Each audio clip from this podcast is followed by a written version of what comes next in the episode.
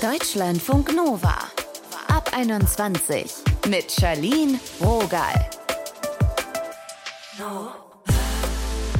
Hi, schön, dass ihr da seid.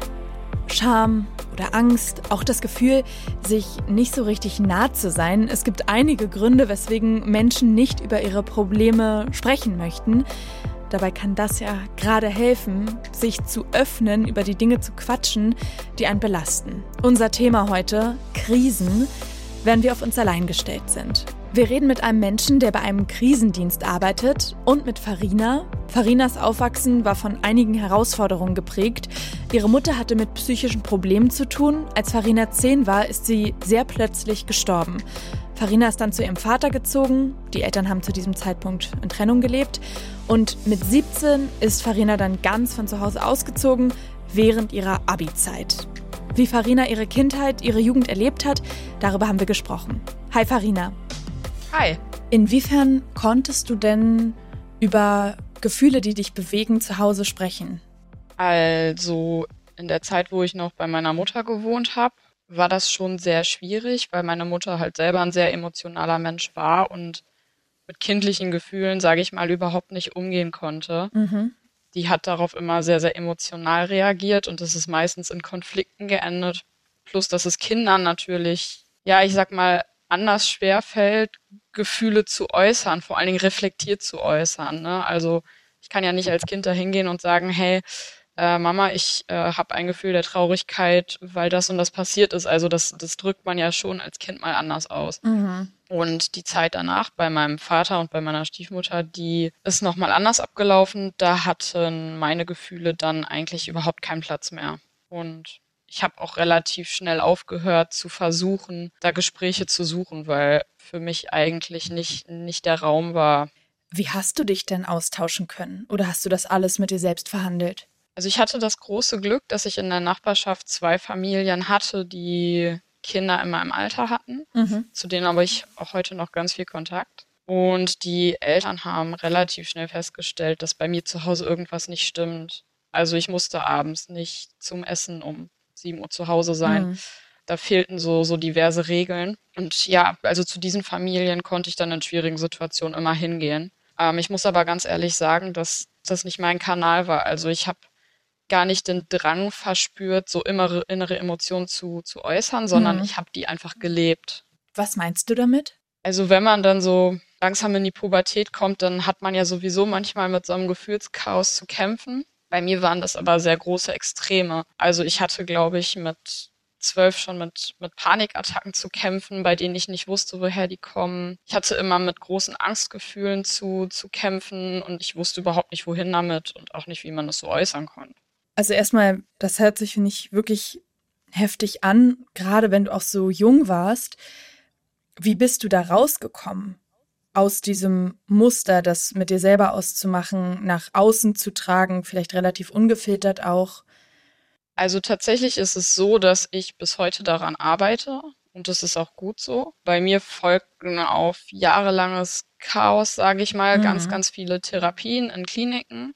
Und von da bin ich dann in diverse therapeutische Maßnahmen gekommen.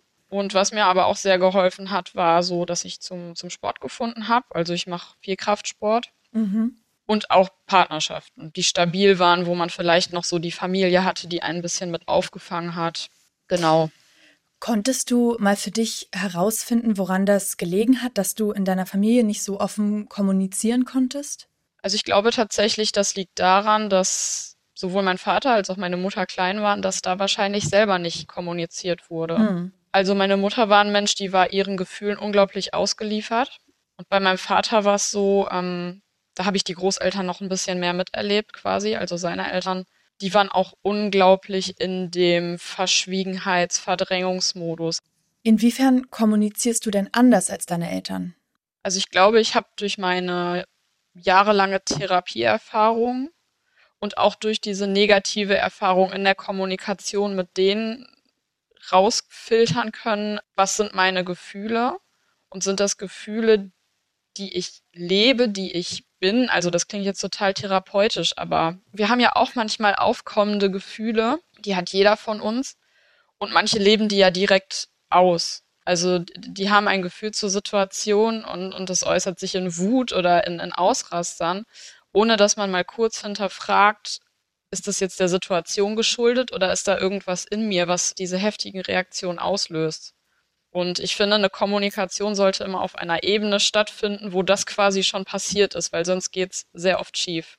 Was hättest du dir damals gewünscht? Was hättest du gebraucht? Also gebraucht hätte ich auf der einen Seite eine, eine, Erziehung, in der es wahrscheinlich Regeln gegeben hätte, bestimmte Regeln oder auch bestimmte Rituale, aber gleichzeitig auch Zuneigung und überhaupt erstmal das Gefühl, gewollt zu werden. Das war in meinem Fall nicht so. Also mein Vater und meine Stiefmutter haben sich nicht darüber gefreut, dass ich dorthin gezogen bin.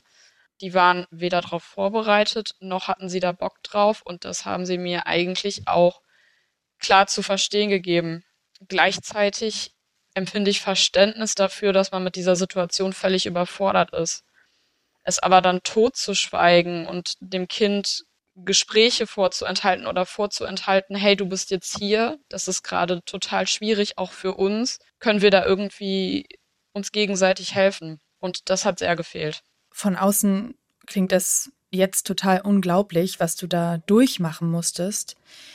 Hattest du ein Bewusstsein dafür, dass es vielleicht bei dir anders läuft als bei anderen Familien? Hast du dich da verglichen?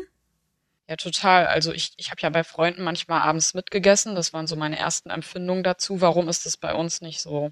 Hm. Ich war vor vier Jahren dann in einer Klinik für posttraumatische Belastungsstörung und da gab es einen Fragebogen. Da wurde nicht gefragt, bist du traumatisiert, sondern da stand drin, ähm, haben sie in ihrer Kindheit folgende Situation erlebt. Und da waren so Situationen aufgeführt, zum Beispiel körperliche Auseinandersetzungen, mentale Auseinandersetzungen, wurde ihnen mal gesagt, dass sie gehasst werden, solche Sachen. Und am Ende habe ich den Arztbericht gelesen und da stand dann drin, Farina hat in ihrer Kindheit massive, extreme Traumatisierung erfahren.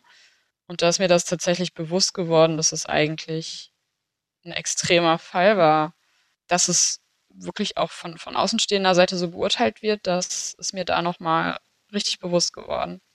Du warst ja in vielen Krisensituationen auf dich allein gestellt. Welches Sicherheitsnetz hast du dir jetzt gerade in deinem Leben aufgebaut? Also ich habe zum einen noch meine Therapie, die ich mache, die ist, ist auch wichtig, die gibt mir halt. Und dann habe ich jetzt eine, eine ganz, ganz tolle Beziehung, eine stabile Beziehung. Mhm. Ähm, wir wohnen auch bei den Eltern von meinem Partner im Haus. Es gibt natürlich so ein bisschen von diesem Familiengefühl zurück, was man selber nie hatte. Und dann habe ich halt auch noch die, die Familien so an meiner Seite, die mich immer unterstützt haben. Also ich habe ganz oft ähm, Kontakt zu denen. Die haben mich jetzt auch finanziell nochmal in meiner Ausbildung unterstützt. Und genau, ich mache halt gerade eine, eine Physio-Ausbildung. Mhm. Ja, ich bin nochmal so richtig Schülerin und auch eingebunden in diese Schulstrukturen und ich merke, dass mir das total gut tut. Und meine Arbeit. Also ich bin, äh, habe ja die letzten Jahre hauptberuflich als Fitnesstrainerin gearbeitet und in den Fitnessstudios selber herrscht halt auch immer eine sehr familiäre Atmosphäre. Voll schön, dass du jetzt diese Erfahrungen machst. Ja, total. Also ich weiß das extrem zu schätzen, habe aber auch manchmal gemerkt, wie mich das überfordert, wenn, wenn Menschen mir gegenüber so, so fürsorglich sind. Und das ist auch, finde ich, wieder so ein Gefühl, was man reflektieren muss, weil es ist ja an sich nichts Falsches, aber es fühlt sich für mich manchmal falsch an, weil ich es nicht gewohnt bin.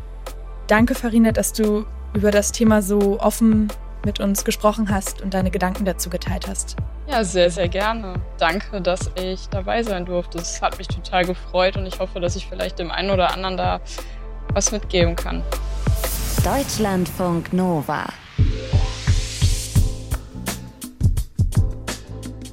Kopf hoch. Das wird schon wieder. Das sind so Sätze, die vielleicht wirklich gut gemeint sind, aber naja, in einer echten Krisensituation hilft das wenig. Psychologe Tore Wirger vom Krisendienst Berlin versucht gemeinsam mit den Betroffenen Lösungen zu finden. Das Angebot ist kostenlos und anonym. Wir haben darüber gesprochen, wie so ein Krisendienst arbeitet. Hallo Tore. Hallo. Habt ihr so eine Art Skala, wie doll eine Krise ausgeprägt sein muss, damit man sich bei euch melden kann? Nee, die haben wir zum Glück nicht. Es soll sich erstmal jeder bei uns melden, der glaubt, dass er in irgendeiner Art und Weise davon was mitnehmen kann, mit einem Psychologen oder einer Sozialarbeiterin mhm. zu sprechen. Und ich glaube, es ist auch nicht zielführend, wenn man Leid mit Leid vergleicht. Ne? Der eine steckt das eine total easy weg und jemand anders hat da total dran zu knabbern. Und deswegen ist es uns ganz wichtig, lieber einmal zu viel anrufen oder einmal zu viel vorbeikommen, als zu wenig. Welche Rolle nehmt ihr denn da als Krisendienst ein?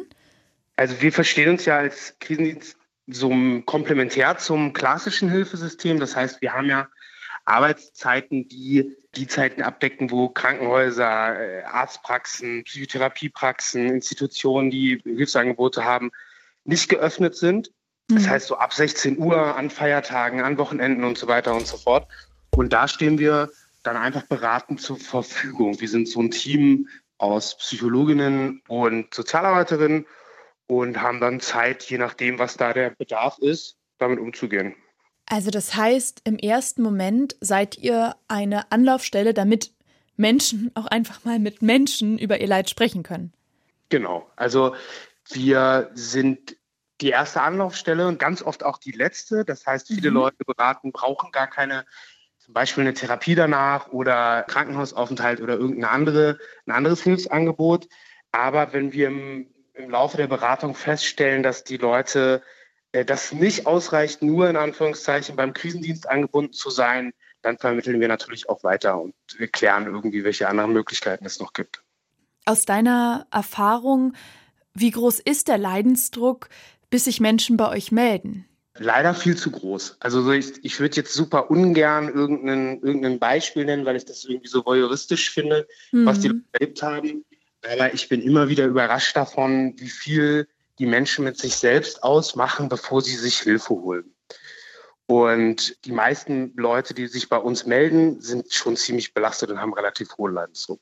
Das ist ja gar nicht so leicht, sich zu öffnen und auch gerade einer fremden Person gegenüber, wo man noch nicht so ein Vertrauensverhältnis hat. Wenn jetzt Menschen gerade in einer Krise stecken, hast du da Tipps, wie es vielleicht leichter fallen kann, bei einem Krisendienst, wie ihr ihn habt, anzurufen?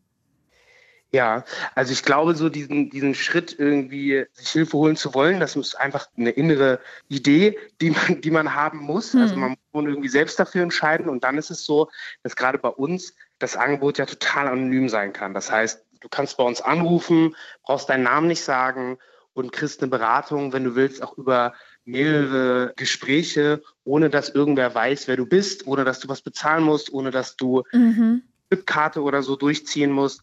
Und das hilft vielen Leuten, da so die ersten Schritte ins Hilfesystem zu gehen, die hoffentlich auch die letzten sind. Aber das kann auf jeden Fall es nochmal erleichtern, da Hilfe in Anspruch zu nehmen.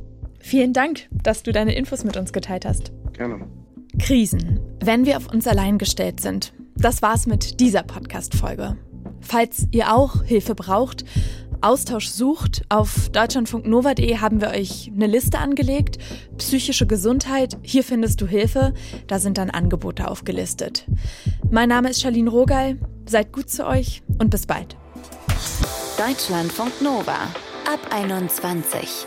Immer Montag bis Freitag auf deutschlandfunknova.de und überall, wo es Podcasts gibt. Deutschlandfunk Nova ab 21.